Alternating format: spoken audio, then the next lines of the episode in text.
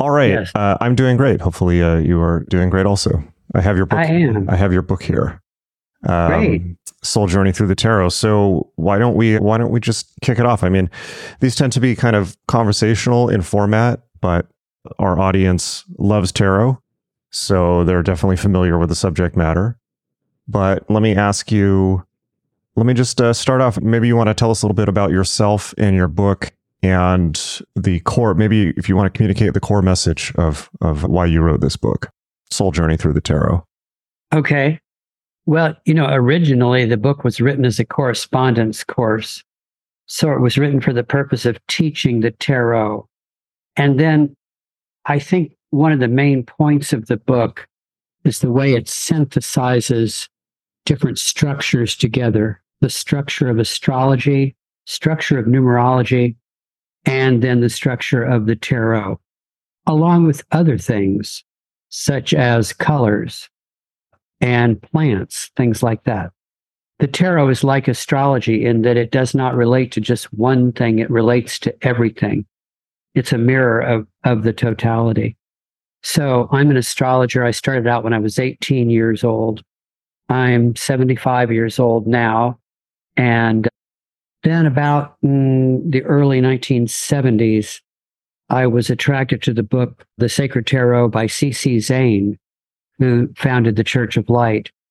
And so I very avidly digested that book and loved it. And that's what got me started on teaching tarot.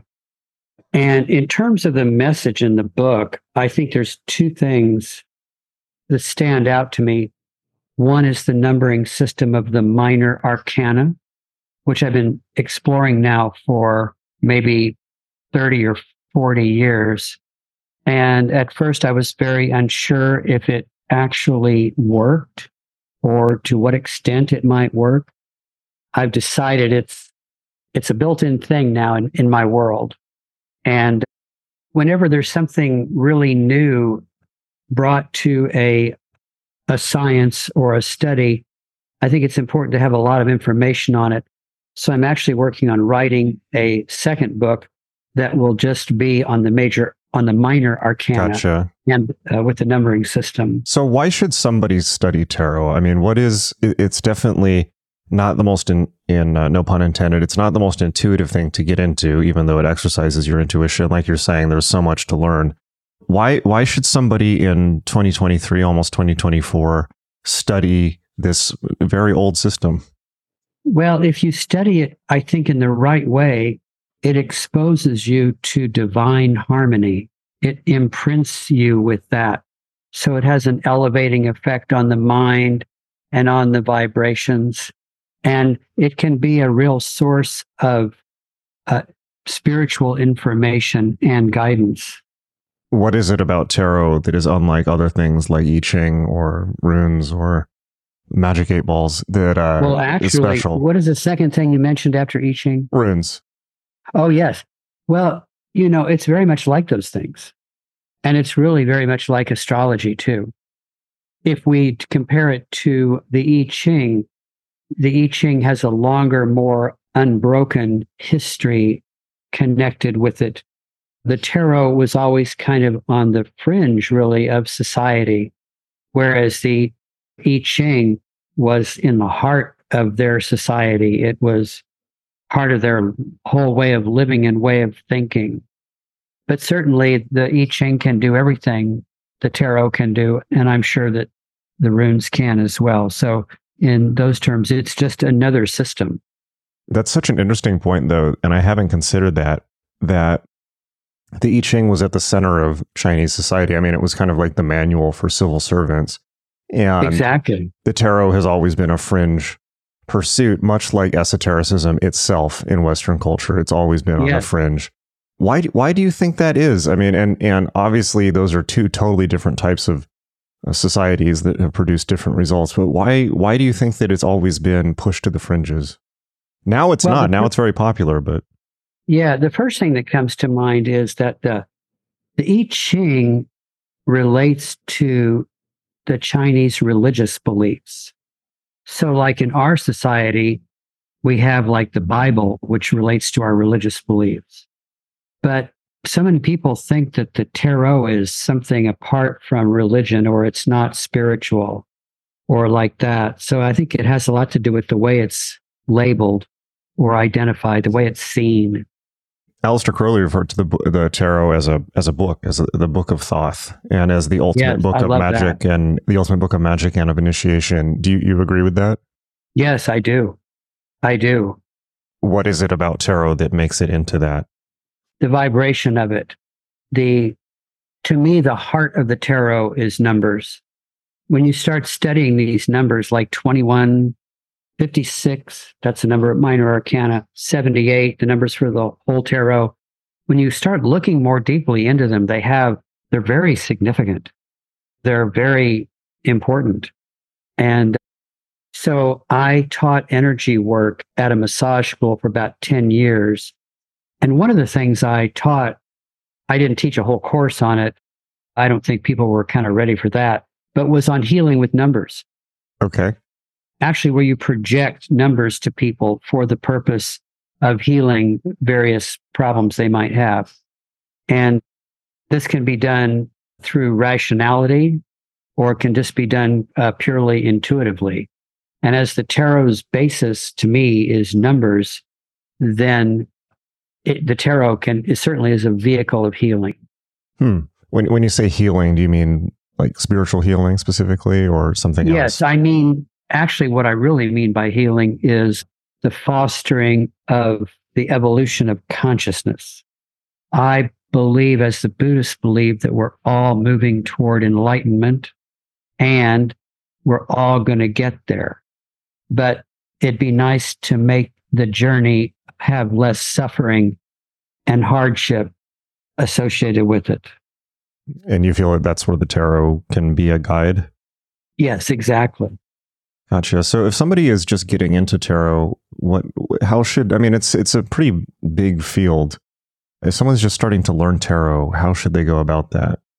Well, of course, my first response is to say, study my book.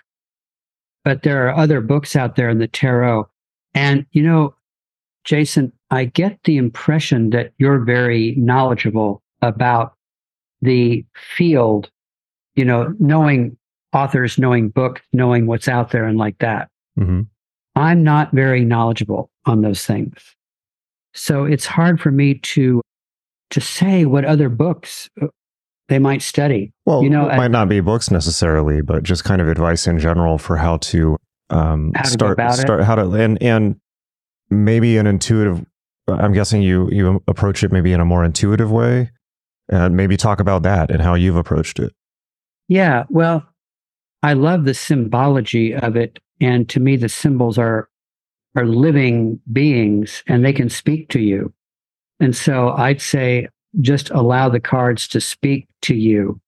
I think because I'm a I'm an astrologer and that's my major thing that I've probably made my book complicated because astrolog- astrologers tend to be into complexity. And I would say if you're going to read my book and you come across things you don't understand, just kind of gloss over them. In other words, don't feel like you have to take the information in in a rational, objective way. Just see what speaks to you as you read and let the vibrations of the words just kind of osmose into you. Okay. What if they are just picking up tarot itself for the first time and not necessarily your book? If they're, I mean, I'm sure you have advice in the book about how to begin learning and integrating tarot. Yes. Well, you know, one thing that one can always do is simply lay out the cards and then see what what comes to you and and follow that and set the intention that you desire for the tarot to stimulate and open up your own intuition. Do you feel that that's what the tarot is for? What? As it, well, you kind of described it as a tool for opening up your intuition. yes. Yeah. I believe yes. okay. Yes, definitely. Talk I about think that. of the Go tarot. I think of the tarot as a mirror. So what we really want to do is make sure the mirror doesn't doesn't have a lot of junk or grease on it. You know, we want to see clearly into the mirror, so we want to try to clean the mirror. What was that process like for you of cleaning the mirror? Maybe there's some some if you can relate some stories from that process of as you were beginning to work through the tarot, however long that lasted for you. That's an interesting question. I think I have a kind of unique relationship with the world of the intuition. Because on the one hand, I own that I'm very intuitive. But my problem is that so often I don't know what the nature is of what I'm picking up on. I don't know where it's coming from or or what it means like that, you know. So my challenge has been to to try to understand that. And I've been working with that for a long time and and it's really helped. And then one thing I always say about the tarot is you're going to get out of it what you put into it. In that respect, I often I compare it to such things as a piano. You get out of a piano what you put into it. You know. And so it's very important to bring to it a positive intent and a high intent.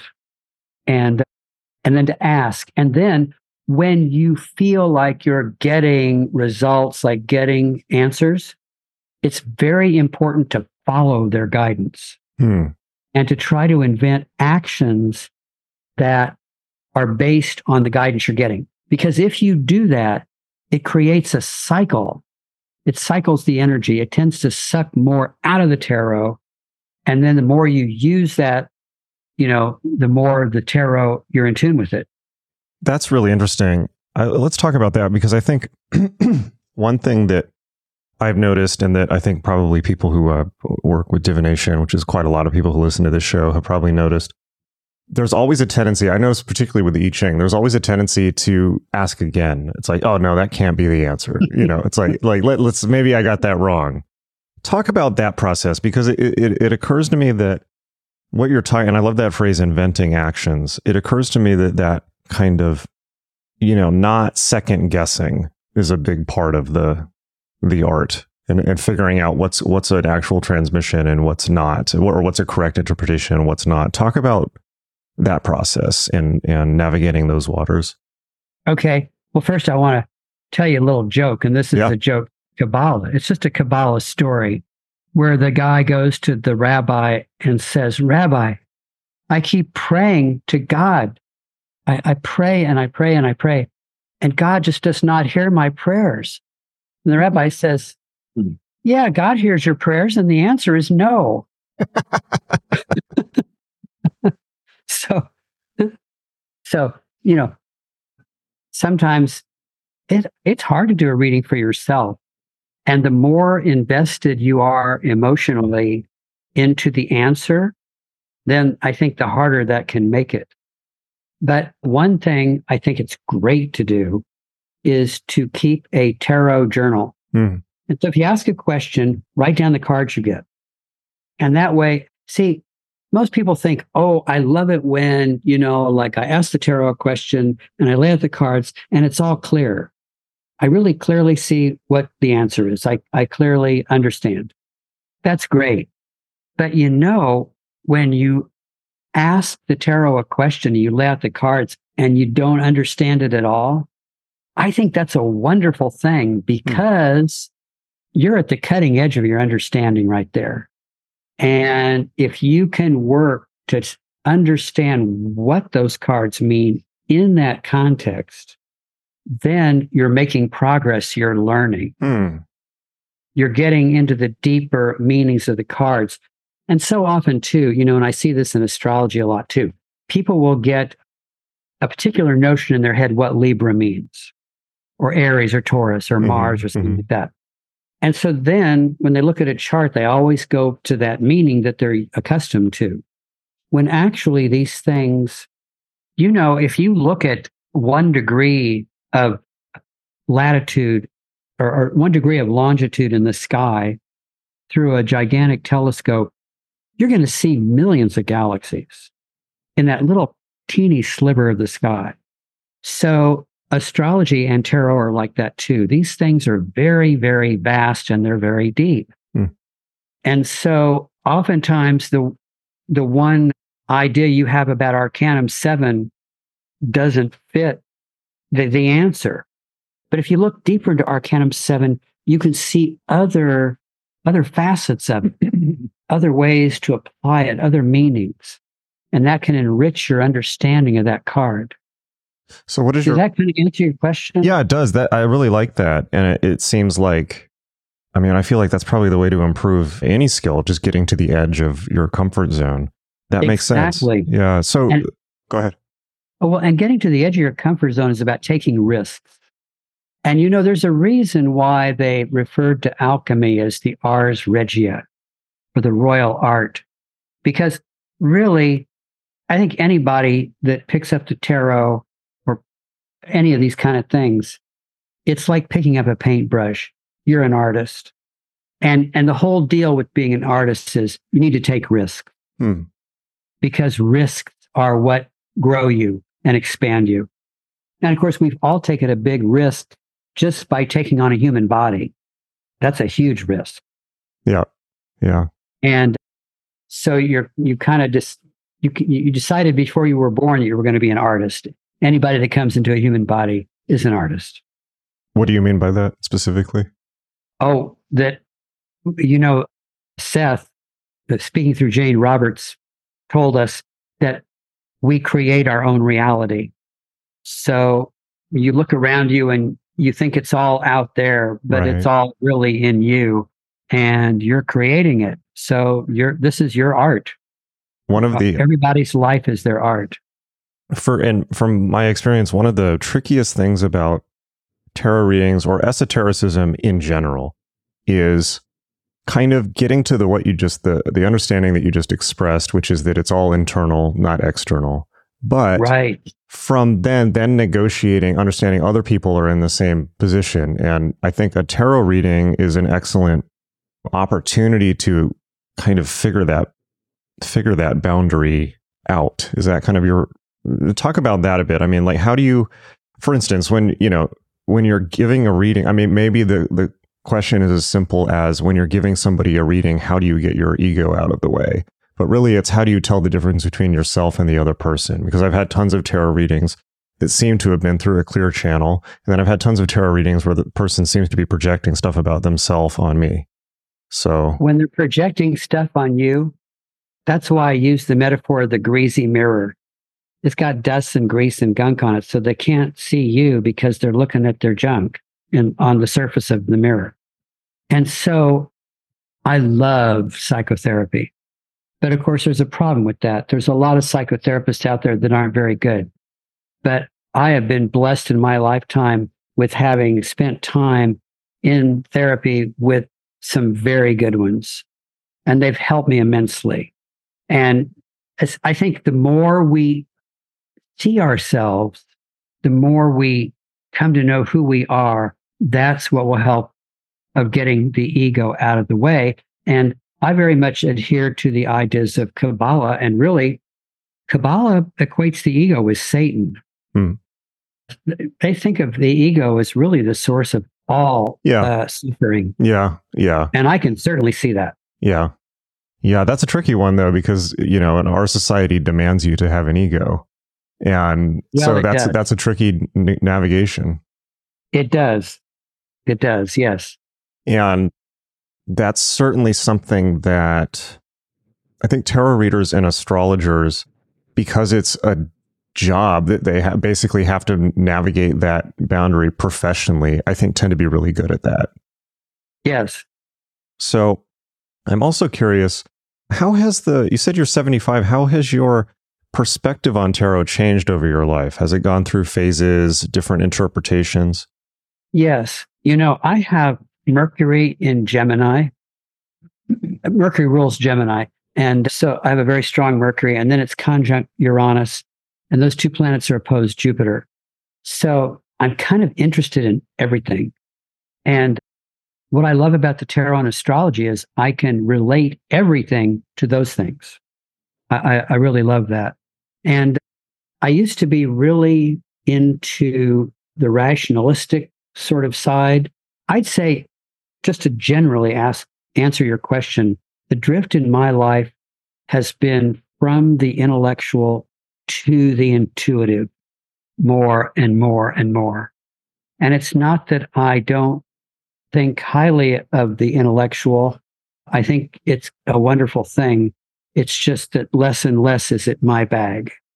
Less and less is how what clarify that last point, please. I'm not sure I understand. Well, it's kind of like when I used to do tarot readings earlier on, I would try to figure out meanings in the cards, figure out how they applied and make sense and justify so that if anybody asked me, I could write it down almost like a legal brief. And now it's more just, it's much more watery now. It's just kind of feeling into the cards, almost like an anemone's putting out feelers, just feeling around in the energy and feeling what I'm feeling. Hmm. And then uh, for me in a reading, when I'm doing a reading for someone and I'm talking to them, sometimes my words feel kind of mm, vague or like more like echoes. They have a weakness about them. And that's telling me that no, this is not the this is not where you need to be going. And then sometimes I'll say something and it's like, oh my God, it's like on a billboard. It's just it feels clear and sparkling. Yes, that's what you need to say to them. That's it. Go, you know, and then I'll go for that. And invariably that turns out to be the th- hmm. that's it. That's it. Do you think that that's a faculty? What do you think that faculty is? And do you think it is, is, do you consider that psychic? Do you feel it's just intuitive? Do you feel that that is developed by tarot? Was it something natural to you? Like, where did that faculty come from? Well, first of all, I tend to think that everybody has it. I think it's very natural. Yeah. And, uh, I'm sorry, what was the other part of your question? What was the other part of my question? Uh-huh. I was going to say I can't remember. I kind of short it out. The reason I shorted oh, out oh. is I'm speaking about space aliens. Oh, well, tell me about that then. well, you know, so often when people have encounters with them, like they don't speak, but they hear what they're saying in their head. Uh huh. You know, and I think that's what we're all evolving toward. Okay. It's just intuitive communication. We just can intuitively communicate. Yeah. I mean, I think we already do to a, a a large extent already. Oh, in, yeah. Including at a I distance. I think we do. Including at a distance. So. Yeah. But I would say that unfortunately, a lot of times that gets kind of ignored. Yeah. In other words, like you're getting signals from someone, but most people are taught to ignore those, you know, to kind of just go for what is rational and makes sense. Mm-hmm. You know, it seems to me that really the process of learning whatever you want to call it, Kabbalah, magic, astrology, tarot, psychic arts, you know, all of this stuff. Really, really, a lot of it does come down to learning how to turn off that part that sidesteps your intuition or your creativity, your creative impulses, or your imagining, you know, your daydreaming. How to, but that that's of course people shut that off for a reason, which is it makes it very hard to function in the rational world, and it makes it hard to go to a job and all of that. So, talk about the process of navigating that territory of kind of you know shutting that off but in a constructive and healthy way. And you mentioned that you love therapy. For me therapy was very helpful as part of that process. Magick.me is the world's greatest school for magic, meditation, and mysticism. You can learn everything there from chaos magic to hermeticism to meditation to how to supercharge your finances and take absolute control of your destiny. In short, you get all of the tools you need to turn chaos into beautiful, scintillating order and master your life. It's incredible. You've probably heard me talk about it on the show quite a lot. But check it out, it's growing fast. And I just want to say if you're confused about where to start, because I have so many courses there, the Adept Initiative is the place to go. The Adept Initiative is the flagship course on Magick.me, and it contains everything you need to know to master the most profound ancient techniques of changing your consciousness and the most modern and cutting edge tools and systems for absolutely turning your life into a masterpiece. You are really going to dig it. Go check it out, and I will see you in class. It's magick.me, M A G I C K dot M E. One day I was sitting talking to my therapist, and I was talking away, talking away, and he said, Yes, and I see that today you don't want to relate to me. And I said, What? I, I, am trying to relate to you. And he said, No, I just feel you're you're really not relating to me. And I said, Well, I, I I'm trying to. I mean, and he goes, No, wait a minute he said, There's nothing wrong with not wanting to relate to me. There's nothing wrong with that. He said, I just, wh- what I want to do is just make you aware of that. It's, but it's okay. If you feel that way, if you don't want to relate today, that's okay. And it was just like this dawning piece Hmm. of insight to me. It was like, wow, he's right. Uh, Yeah, I don't want to relate. And so that, that's why I'm talking a mile a minute. Hmm. You know, it's almost like a blabber Oh, screen. It was like it was protect to be protective of yourself by by not letting someone else uh, speak. Yeah. And since I have Mercury and Gemini, the way I do it is with a bunch of words. Yeah. You know, Capricorn might do it by just becoming silent, but but the Gemini does it with words. Oh, interesting. Um, but the point of it was to be aware of what you're doing, to be aware of what's going on inside you. That just feels like the key to the whole thing. And it's so very simple. There was some female Buddhist monk that was dying recently. Someone has told me this story where they asked her, Do you have any final words or final advice for us? And she said, Yeah, attention, attention, be attentive. And they said, Well, anything else? And she said, Yeah, be attentive. And then she died, you know? Hmm. And really, it's just like saying, if you can just be aware of, of what you're doing, it, you know, just just tune into it. It's the ultimate healing. It's the ultimate medita- meditation and the ultimate healing. I feel. Hmm. When when you say being aware of what you're doing, do you mean kind of mindfulness in the moment? Do you mean self observation of patterns that you do, or what do you mean? Yeah, the whole thing, and and just uh, mindful of what's going on in you. Like uh, my background is in Gestalt therapy, Okay. and they're big on putting attention on the body because all our emotions reflect in our body. So when you're having strong emotions, if you start noticing what you're feeling in your body, that can, what the attention does is it heals it. Attention heals. Yeah, I I I found the same thing. Have you ever done vipassana?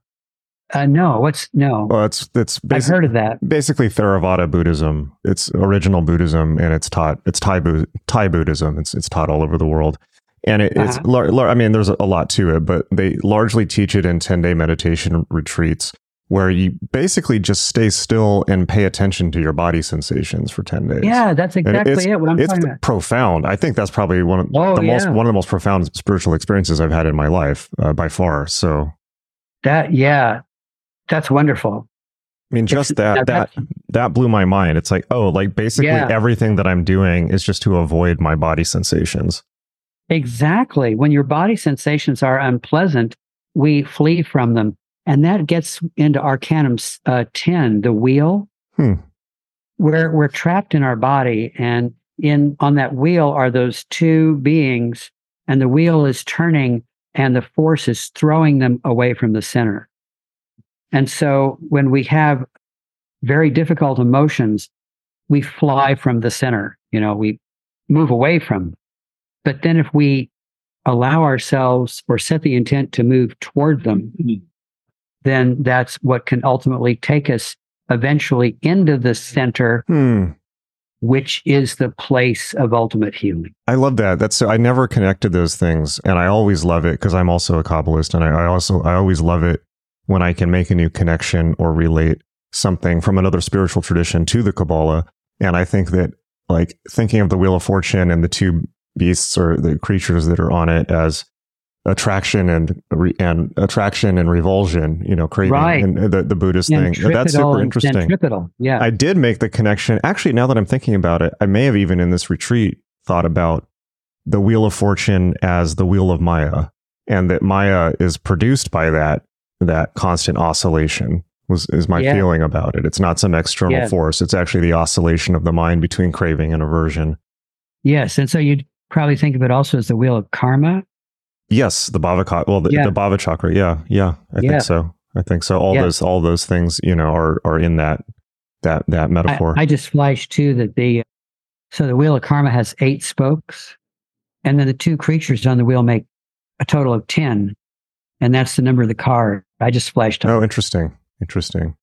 Yeah. Yeah. it's a it's very tempting often with tarot to see it as a universal language or like, oh, these symbols are throughout all religions. And there's like a lot of instances of that being the case. But also, I yes, I, I try to resist that a little bit too because it, it, can be a little bit too cut and dry. I think, right? and miss maybe some some details about things yes. by by shoving them into a filing cabinet that they might not 100% belong in. Maybe they 80% belong in it. Right. Right. Yeah, the human mind has a tendency to want to put things in little pigeonholes. Yes. You know, that brings me to another question I was going to ask, which is you were talking about when you get to the edge of your comfort zone in terms of interpreting the cards. Where do you go to for insight on that at that point? Do you just consult your intuition? Do you go, you know, start reading definitions in books? Do you go for an academic source on what the cards mean? Mean where, where do you go to learn more when you get pushed to that edge? Often I'll go to the an- analyzing of the numbers, seeing if I can see something in that and then maybe uh, sometimes even some doing some uh, free writing, like writing about the situation and how the card might connect. And a lot of times, if I do that, stuff will start coming out. You know, it'll it's like following a path in the forest and it leads somewhere. You know, you just keep going with it, and it takes you someplace you didn't expect, sort of thing. Interesting.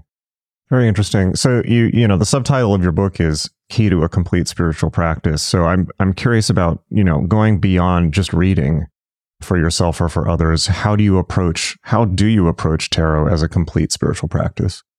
Meditating on the cards and also going with the kabbalistic truth or truth expressed in Kabbalah that everything is alive. Yeah, I'm ultimately I'm an animist. Hmm. So the cards are alive and you can talk to them. And the cards are alive with multiple entities and intelligences because each card is associated with like an angel, you know, with a plant, with plants, with different things. And so the cards have intelligence and they have consciousness and you can ask them things. You can ask the cards for dreams. You can, when you when you do that free writing I just spoke of, you can set the intent by asking the cards, please help me with this. Please allow whatever needs to come through to come through. Hmm. Do you do you do uh, just a basic 10 card spread or have you worked with a bunch of, of different ones and which ones do you tend to prefer? You know, I often will just do three card spreads past, present, future, or basis of situation, or of it, and then the third card is what it's moving toward. And then as I work with those, other questions will come up, or I'll have questions in my mind about that. And so I'll lay out more cards. Gotcha. Are you aware? I'm guessing you're probably aware of how popular tarot has become with young people, like in their late teens and early 20s. I've been told that, yes. Yeah, I'm just becoming aware of it now. I mean, I've been peripherally peripherally aware of it, but I was not aware of how huge it is. I mean, on TikTok, which I never get on, but on TikTok, the uh, tarot uh, topic, I think, is one of the most popular topics. It's got millions and millions and millions of people following it. And so lots of, from what I've been told, lots of, you know, there's lots of like young people, like 18, 19 years old, doing lots of YouTubes and TikToks of tarot information. And it's kind of like, you know, from the perspective of someone who's just starting, and that's great. But there's a lot of, let me put it this, there's a lot of enthusiasm out there, but not necessary. They haven't got to even understanding that there actually are right answers, you know, to the card interpretation. There are specific things in the Kabbalah. There are actual attributions. They they're still kind of in the well, if you don't understand it, meditate on it, which is which is valid, right? But they don't know the also the the, the, the type of stuff that's in your book right? So I'm not. Yes. You know, I think that's a positive. I'm sure a lot of people will, you know, those who continue on with it will learn more. But I guess I'm just curious your reaction to that becoming such a popular social trend. Oh, I think people are just so thirsty for spiritual stuff. It's really what's lacking in our diet culturally. And I make jokes about how there's this huge alien invasion and this gigantic spaceship hovers over New York and they send down thousands and thousands of people that that swarm out of the spaceship and it turns out that what these people are are therapists and they're trying to send us help, you know? so I think people are uh, naturally looking for things that would heal them. Yeah. And uh, they're looking to the tarot for that, you know? Maybe, I, I love that. I mean, maybe that's just the most simple possible answer. I mean, people need something that will heal them. I mean, I, I think probably most people feel that way. Probably everyone feels that way. Everyone well, has. and also there's something very vivid about the tarot's uh, imagery and symbology. It has a real kind of like a psychedelic aura in a way. Yeah. And in a way, too, we're kind of returning back to the 1960s. Hmm. You know, How, how so? The, how so? well, all the interest in drugs. And I see a lot of people, young people dressing, and it reminds me of the 1960s. Hmm. You know, What what part of the world are you in? I'm in Kansas City, Missouri. Oh wow. Okay. Very cool. My my my dad is from Kansas City. That's great. Yeah, I say I live in the buckle of the Bible Belt. Okay. Well, I live in Austin, Texas, and people are definitely interested in drugs and hippie stuff here. Just not me. oh yes, I'm I'm I'm just I'm too old now, but but uh but yeah, that what well what do you make of that? I mean, that that I mean, it's incontrovertible that people have this intense yearning for spirituality, but it seems to just get more and more intense as time goes on. What, what do you what do you make of that? Well, it's getting more intense because it's not being fulfilled enough. One of the things I love to do is go on YouTube and look at the Sadhguru videos. Mm-hmm, mm-hmm. He has so many of them. And I think he's really uplifting. He, He he's he's so had a many- very positive effect on people. I've kind of just been aware of him peripherally, but people I, just know people like him. Wonderful. Yeah, he is truly wonderful. I do transcendental meditation, and I was very, well, am very enamored of Maharishi Mahesh Yogi. I think he was just totally wonderful, and I, I put Sadhguru on the same level. You know, I, I feel the same about about Sadhguru. And you know, what do these people do on TikTok? Do they do readings, tarot readings on I, TikTok? I, am not sure. I'm, I'm not. I'm, I'm too. I the, the young people confuse me now. I find TikTok too confusing to give you a clear answer. But I think that because I'm never on it and I just hear this kind of secondhand. But I think it's like readings or people like tell you know talking about the meaning behind a card or showing how to do a spread. You know, like very base, basic stuff. You know, I um I decided I, w- I was going to get myself try to get myself more exposure by going on TikTok. Okay. So I have about oh maybe like 10 short videos on TikTok and what they are is talking about Bach flower remedies. Hmm. And how they correspond to the different signs of the zodiac and what they'll do and how they'll help you. Okay. And I've thought about getting on TikTok and doing tarot videos, but I haven't figured out how to approach it or I don't know. I'm the wrong person to ask. It's it's. Uh, I have no idea. It's like programming a VCR for me. Um. Mm. Yeah. I don't know. I'm so happy to hear you say that. why, why is that? You're not. You, you feel. Uh, because I'm just like I'm in the same place as you are with it, and yeah. yeah, I mean, I, I have grown, I've spent my entire life on computers, but it's just like I've got to the point now where it's like I, I have no idea what this is. Like it's just completely alienating. It's like watching It- it's like watching manic Saturday morning cartoons for seven year olds hopped up on breakfast cereal. So, yes, yeah, Although I, I I have noticed, I mean, not just TikTok, but social media itself has a tarot like aspect to it, in the sense that like Instagram, Facebook, you know, you're scrolling and cards are coming up. You know, you're, you're there's a random card. Each post is like a random card coming up, and you can kind of almost use it as, as a divination in a way sometimes. I like that idea. I think that's great. And I have a friend who what he does is he see there's this woman on social media and she does tarot, tarot readings, and he gets on there to find out what's really going on with Meghan and Harry. okay. And she does uh, tarot readings on Meghan and Harry. And Oh, I bet those are super popular. And it's like, Is this, this You on know. YouTube? Where is this? yeah, I think it's on YouTube. Okay. Yeah, Is that that's Yeah, like got a YouTube a- channel. 18 trillion views on it? Yeah. That sounds like it would be very popular. That's funny.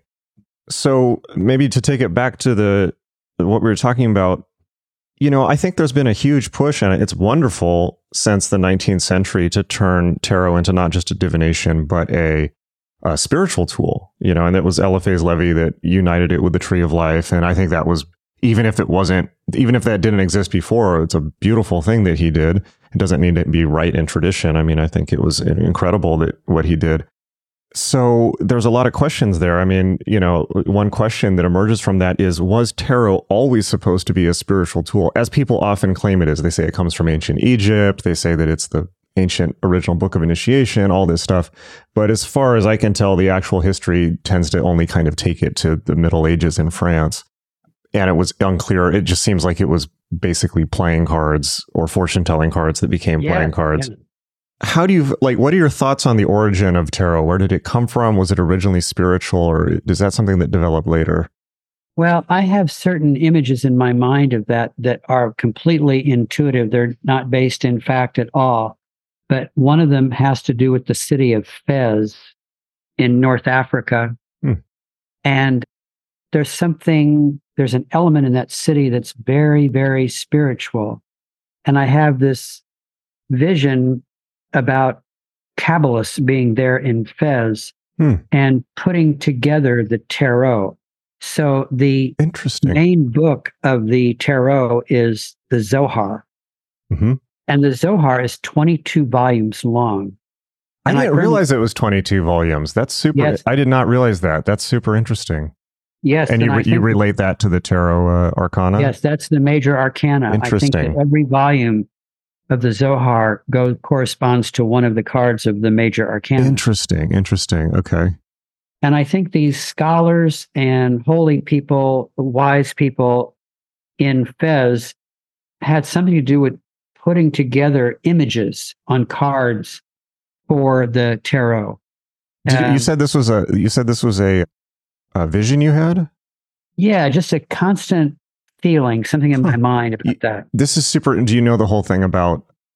I mean, stop me if you know this, but immediately when you said that, I mean, Fez in Morocco, I believe is where uh, there were a ton of Jewish people there that migrated into southern Spain and in the 12th century is where we get Lurianic Kabbalah. And that was ba- exactly. basically Kabbalah is from Sephardic Jews that immigrated to, to Spain. Oh, yeah, that feels so right. There's like a river going from Fez to, to Spain. Is that a, is that a connection that you had made?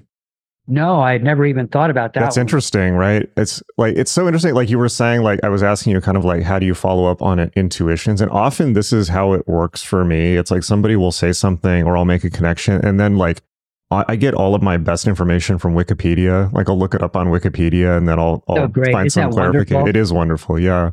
So that that's like that that that's really interesting. So that would suggest that it was a Jewish community in Morocco. Yes.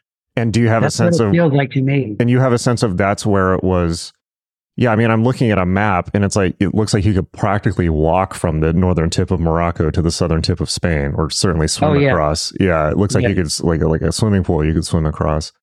Um, yeah. That's and so interesting. I, I've never heard anything about any tarot cards turning up in Spain, but then they turned up in Italy or the earliest one. That is fascinating. Like, I feel like that's actually a huge, major piece of information. If in fact, I feel because that's something that we could look up and try and verify. So, what was your sense? Like, your your vision was of people putting images on cards, or what? What was your sense of what was yes. happening? Yes, and I think uh, one disturbing thing about the cards is, to me, and I'd like to know kind of what you think about this. You know, the I Ching is so. The I Ching is almost like modern art Hmm. Those hexagrams look like modern art, you know, like hard edge minimalist things, you know. Whereas the tarot card has all these different symbols on it. And then different people put other symbols on. And then there are older symbols and newer symbols and like that. And it's almost like I think of the tarot as these walls that are just overwritten with graffiti hmm. kind of thing hmm. in a way. And on the one hand, it's very, it's very, all very rich there's a richness of imaginativeness in that. But on the other hand, it's confusing.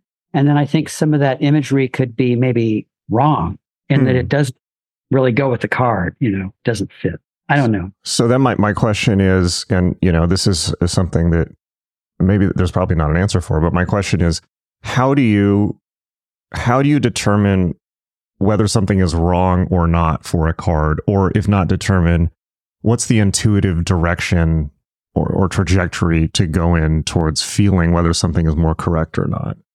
Like, what's the criteria on whether something's accurate, basically? Yeah, that's a very good question. And I don't know so much if there's an answer to it. I think it's it would all be in the feeling. But then m- the feeling I have might be different from the feeling someone else has. I'll tell you one thing that's always bothered me a little bit is that switch between the 8 and 11 major arcana cards. What, what which one is that? Well, like in the Waite deck, Arcanum 8 is the uh, woman, the maiden with the lion. Uh-huh. And then the justice card is given the number 11.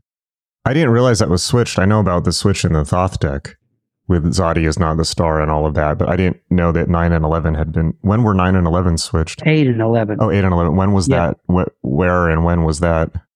I think that was the Golden Dawn that did that because Okay. the, the decks that predate the Golden Dawn have 11 as the lion and the maiden and 8 as the justice card.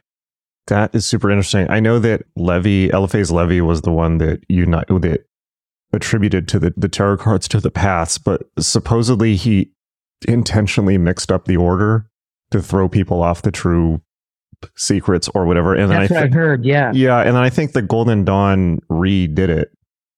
But yeah, that's definitely what what is it in the Marseille deck? In the Marseille deck, I'm almost certain that it's the it's the 11 being the maiden and the 8 being justice. Huh. I don't know about that. That's super interesting and that's something I'd like to know more about. That that's that's a pretty big switch. And of course, something that I've gotten, I yeah, criticized before, a little bit recently and a whole lot in the past, was m- my attribution of the so- suit of swords to earth and the suit of coins to air. Hmm, Why why why why did you make that change? That's pretty major. Well, it goes along with the original book I read, the uh, Church of Light Sacred Tarot book by C.C. Zain. And it also, I see it as going along with the Tattva system in Buddhism, whereas the uh, air is a blue circle. And so air would go with the coins, which are circles, whereas the yellow square goes with earth. Hmm. And even though the swords are not square, they are in the form of crosses. They like little crosses because of that of the hand guard, you know. Mm-hmm. So it lo- it looks like it has four points. Did- and also, I just like the symbology of Earth is very very dense. It's very dense, and it's it's the thickest element. And so to cut through that, you need the sword. Whereas the coins, the coins are symbols. You know, they're like they have pentacles on them sometimes. So right now we're exchanging coins in the form of words. Interesting. My words, yeah, your words, we're going back and forth, trading I like that. like that. Yeah, I like that. Or like a board game. Yes, Or my favorite game is Go. You know this game. I've always been fascinated with that. It's a fascinating I- game. Oh, yeah. And see, once again, you get into this thing where Go is very minimalistic. It's just a grid with black and white pieces. So it's kind of like those hexagrams, which are very minimalist. It seems, from what I understand, Go, the I Ching, and the Tao Te Ching all stem from the same cultural period, and they're basically the same philosophy behind all three, as well as the art of war. Well, no, I think that comes way later. Never mind. I take that last bit back, although it's inspired by that.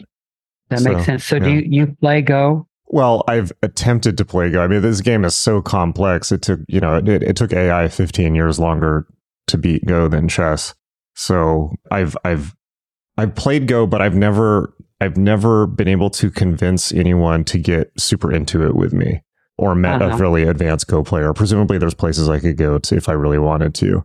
Um, Yes. And the, the, the, the, I think there are places you can play online, but they're not very intuitive and they don't seem that fun. So, what what about you? It's something you've uh, pursued. Oh yeah, no, I've never played Go at all, but I, I my partner and I own a Go board and a Go book in Japanese. And there's that novel by Kawabata about Go masters. I've never read it, but I love Kawabata's writing.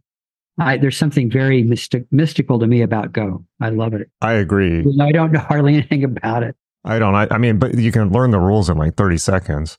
I uh, know. Yeah. yeah. That's great. But I did hear at one point there, are, I believe there are rankings for Go players similar. I think there might be the same for chess. And just I remember reading somewhere you know, if you study Go consistently for a year, the gap in skill between somebody who's even studied for a year and somebody who's just learning is basically Im- uncrossable. Like it's impossible for somebody to beat somebody with a year of Go experience if they're just starting. So there really is a learning curve on it. I've been, obs- oh yeah, I've been, I've really wanted. If you ever, if you get want to get into it, and the, I, I'd love to find an online place to play. If anyone plays, like I'll definitely play a game with you.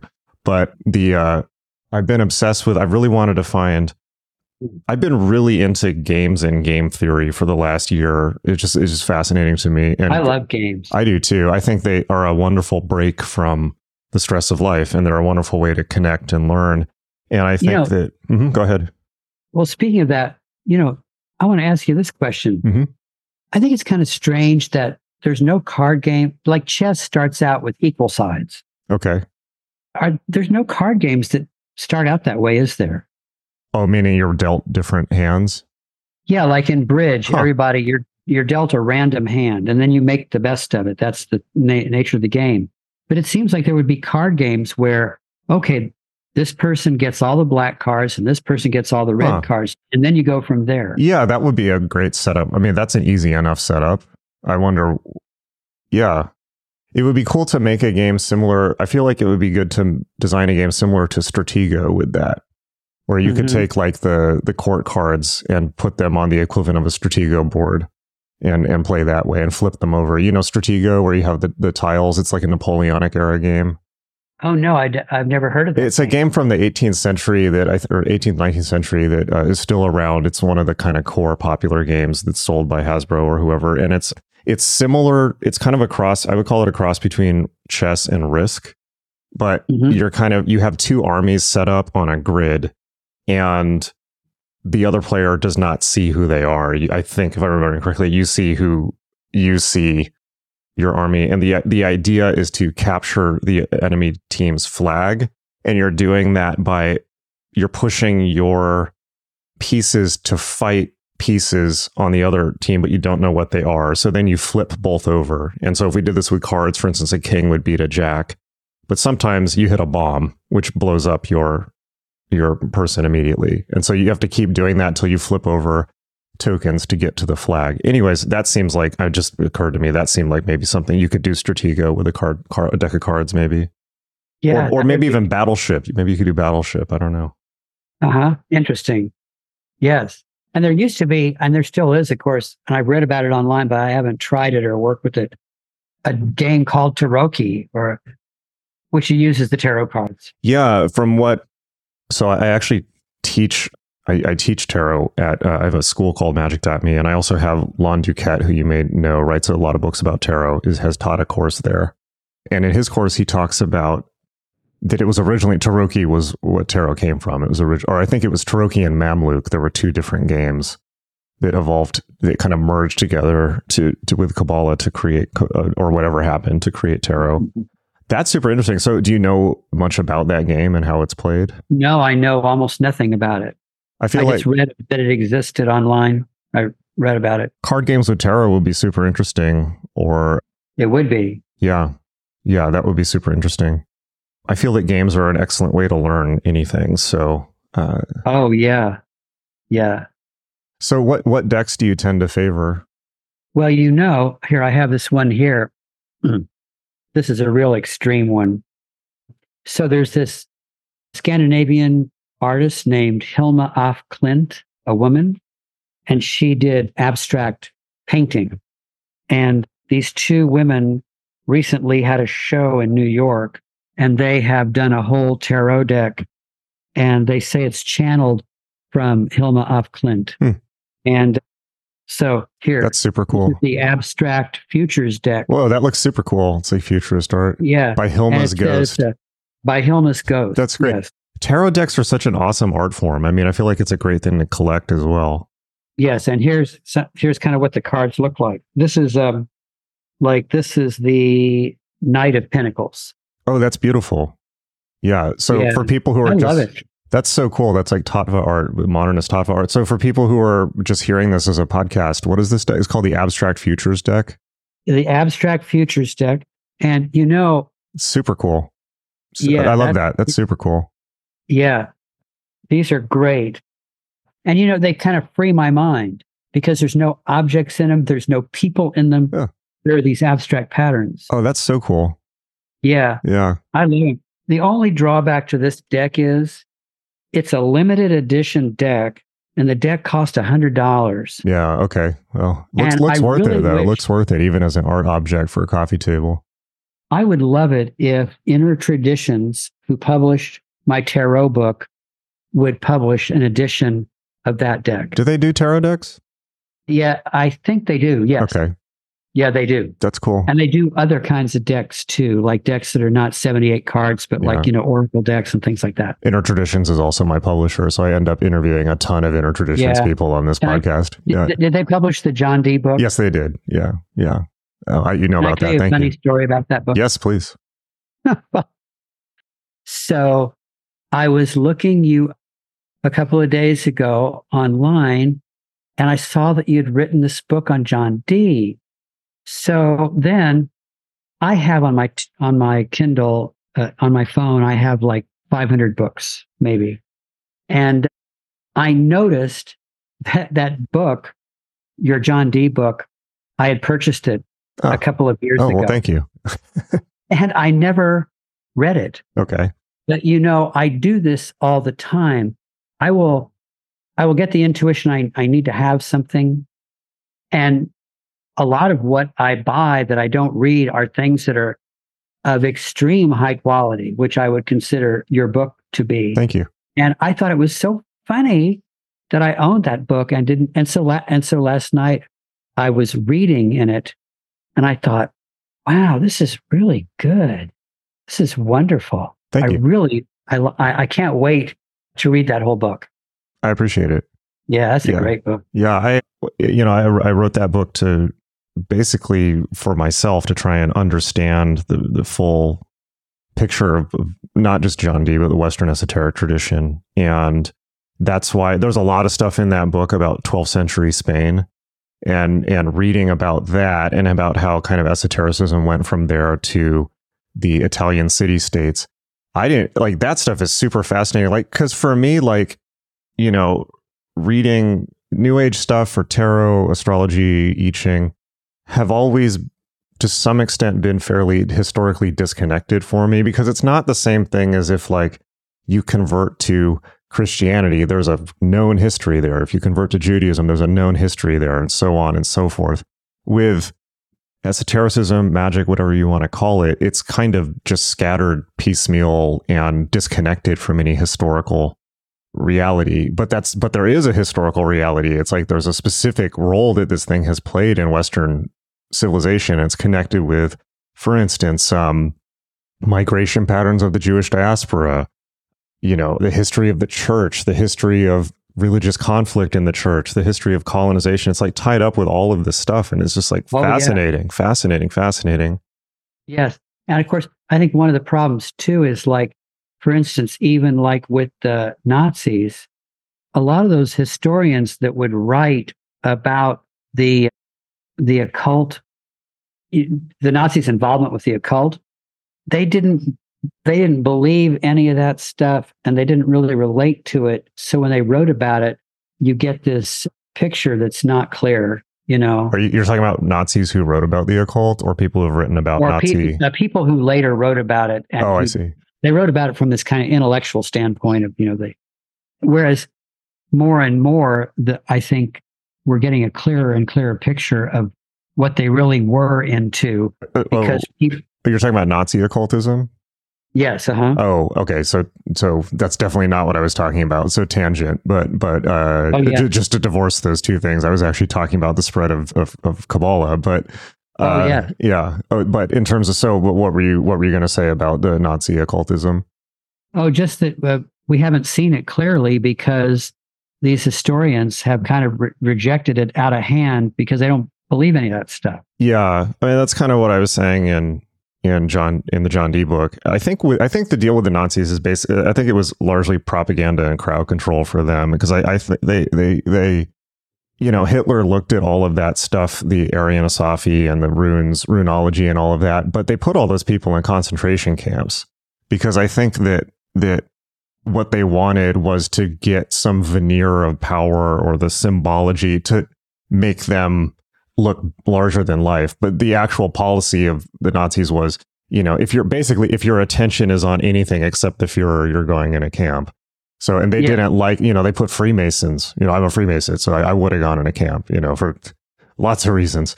Um, uh-huh. But you know, in, anyone, I think that they saw any, they saw occultism as any occultism, occultism that they didn't control as a threat. So, I, yes. I, do, I don't consider Nazi occultism to, I mean, outside of Himmler, you know, there were a couple people like Himmler and Alfred Rosenberg who were pretty out, you know, and they were clearly out to lunch as well. Um, yes. but, and then Guido von, von List, but, oh, no, excuse me, not Guido von List, that's earlier. But I think by and large, it was just kind of state propaganda. Yes. They were twisting things to suit their ends. Yes. and, you know, they, they love they loved Richard Wagner because they were trying to do an opera, hmm. you know, and they liked his sets and costumes and myths, you know. Yeah. Plus, he was a, he was also a hardcore anti-Semite, so that helped. Yeah. Yeah, it's um, it is definitely endlessly fascinating and often very, very disturbing to look back through history and see where this stuff kind of weaves in and out. Yes.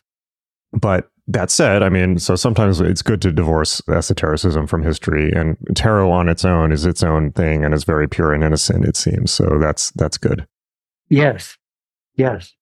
So if someone's just getting into the tarot, I have two questions for you. One is if someone's just getting, and we can go one one at a time. One is, and I think these are my last questions. One is if somebody is getting interested in tarot how can they begin a practice? And then my second question, and you don't have to answer this, I'll remind you after the first question is when somebody if somebody is advanced in tarot, like they've been studying it for 10 years, how at that point, how do they deepen their practice and how what are good ways for people to push themselves out of their comfort zone to grow? So so my first question is how do people get into tarot who want to be into it? You mean like say what what books would they Sorry, that's probably way too much information. Um, no. If so, well, not necessarily books, but if somebody, for instance, if somebody listens to this podcast and feels called to get into tarot, uh, yes. what do you recommend? I mean, should they? Wh- where should they start? Well, you might start by just studying like one card a day. I'm very sold, you know, like on my own system. I feel like if there's a system out there that is more cohesive than mine, or even as cohesive in mine, I'd like to see it. I think the way I sew everything together is very is very harmonious. I mean, it totally makes sense to me, you know. Awesome. Um, I think meditating on the cards and maybe journaling about them is such a good idea. Is a great thing to do. Finding a community too, finding other people and then discussing the cards and then doing readings for people and writing down the cards that you get. Okay. And then maybe even writing out the interpretations you feel or, you know, how you feel those cards answer the questions that you're asking. And then like looking back as time goes on. Yes. And another thing I'm very interested in doing is using the tarot the same way you would use astrology. In fact, I've had this image of shuffling the deck and then turning the cards one by one, the all 78 and writing down what you're getting, you know, writing down the order of cards you got. You do this for a person, and this would mirror the, the question would be tell me about this person's destiny or this person's being. And so, for instance, Arcanum 1 has to do with mind. Whatever card you got first would mirror their mind. Arcanum 2 is Virgo, and whatever card you get for that would would mirror, you know, that. In other words, so you can interpret the whole deck, you know.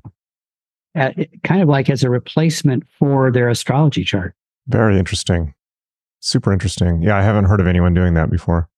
Yeah, it would be elaborate and extensive. Well, that's good. That's good But sometimes. then the nice thing about that too is you could tune into that piecemeal. It wouldn't matter. You know, you could say, oh, I just want to look at these few cards here and see where they fall. You know, Excellent. you wouldn't have to interpret the whole thing necessarily. I like that. So, how about somebody who's maybe got 10 years of experience and wants to push themselves out of their comfort zone? What would you recommend then? Studying more astrology, getting more into the math. When you say math, do you mean like the gematria or? Gematria is a fabulous way of studying the tarot. Take words and add up the letters of the word and see what you get.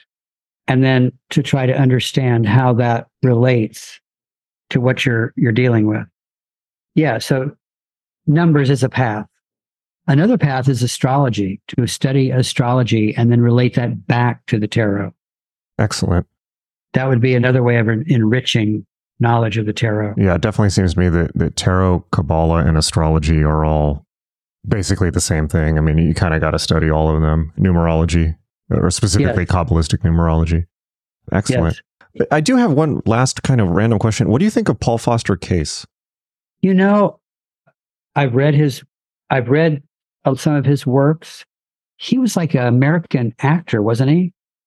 I didn't know that. I definitely know he's buried in in in a cemetery in Glendale in Los Angeles, which is where a ton of actors are, are buried, as well as Par- Paramahansa Uh-huh. Yogananda is also buried there. So You know, I remember figures. very little about him, but tell me, why are you asking this? Because I'd like to know what you're thinking. Uh, basically, I'm only just asking it because it popped into my head. But but you know, I, I ask it, I guess, just because Paul Foster Case is so widely considered to be kind of the authority on tarot in in history, and that so many people who get seriously into tarot study his work and maybe even take that BOTA Builders of the Adytum correspondence course that they they teach tarot through. Oh, so yeah. just right. kind of just kind of fielding your. It just popped into my head to ask you, basically. Yes. So I was so much more connected to the Church of Light, you know. So I knew about Paul Foster Case, and a long time ago, I read his a good a good amount of his writings, but I don't really know that much about him. Let me. I'm just going to look him up real quick because I know he. I believe he was Golden Dawn, but he was pretty hardcore theosophist. I could be wrong. I just want to make sure I'm getting this right. You make me want to go back and read more about him now. He's Yeah. definitely definitely an interesting guy.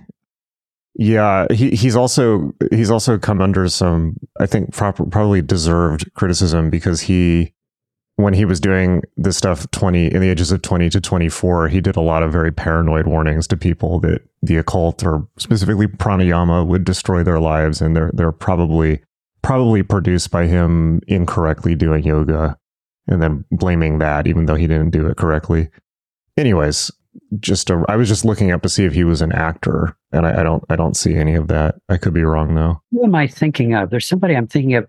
They were in the movie Showboat. Who I'm thinking Show, of? I don't know. Showboat, the one from 1927. Yeah, like it was old. Uh, is tarot a theme in this? No, but there's somebody that was in that movie that was a prominent practitioner of Huh. tarot. Tell you what, I'm just going to ask AI. Maybe GPT will know who was the occultist that appeared in the 1927 movie Showboat. Two words, not showbore. I wrote showbore. Hopefully, it knows what I'm talking about. Well, you know that there was Albin Grau was a very high up occultist in the Fraternitas Saturni that, that did all of the set design for the movie Nosferatu in the 20s. Oh yeah, I love that movie. It's a great movie. Yeah. So that's why that like all there's all the occult kind of set decorations in that are uh, accurate. Okay, I, I, I this is not working, and I don't want to just sit here waiting for it. So it's an open I'll look question. for it too, and if I find it, I'll I'll I'll send it to you. Or if anyone who listens to this, please email and with the answer. All right. Yes. Well, John, this was a phenomenal conversation. I apologize again for our. It, it took so many times to to get the conversation going, but Oh, but no, thank you very okay. much. Okay, That's okay. I really, I really enjoyed speaking with you. It Me was too. Great. me too. And thank you for the nice things you said about my book. And I wish you great great luck with your book. Please Well, tell people. Soul Journey Through the Tarot. Please tell people where they can get it and where they can find out more about you. Well, they can get it through Amazon.com. I think it's on the Walmart uh, website too. Yeah, and you can get it from my own website, which is johnsandbach.net. Plus, I writ- I've written another book called Astrology, Alchemy, and the Tarot, which is about the major arcana. That can be obtained from my website and from Amazon as well as also the other books I've written. I've written novels and I've written a lot of poetry. Wonderful. Wonderful. Well, AI just came through and it said there does not appear to be a well known occultist associated with Showboat. But what does AI know? What does AI know? That it may not be correct. So What am I thinking of? Hmm, I'll have to look at look through that. I don't know. Curious. All right. Well, great conversation. Wishing you great luck with the book and talk to you later. Well, thank you very much. You have a wonderful day. You I'll too. see you. Okay. Bye, John. Bye. All right. Hope you really, really enjoyed that. I definitely had a lot of fun in that conversation. Meet us at Magick.me, M A G I C K dot M-E, my school for magic, meditation, and mysticism, where you can learn all the skills you need to unleash your true self. I will see you in class, and until next time, hang in there.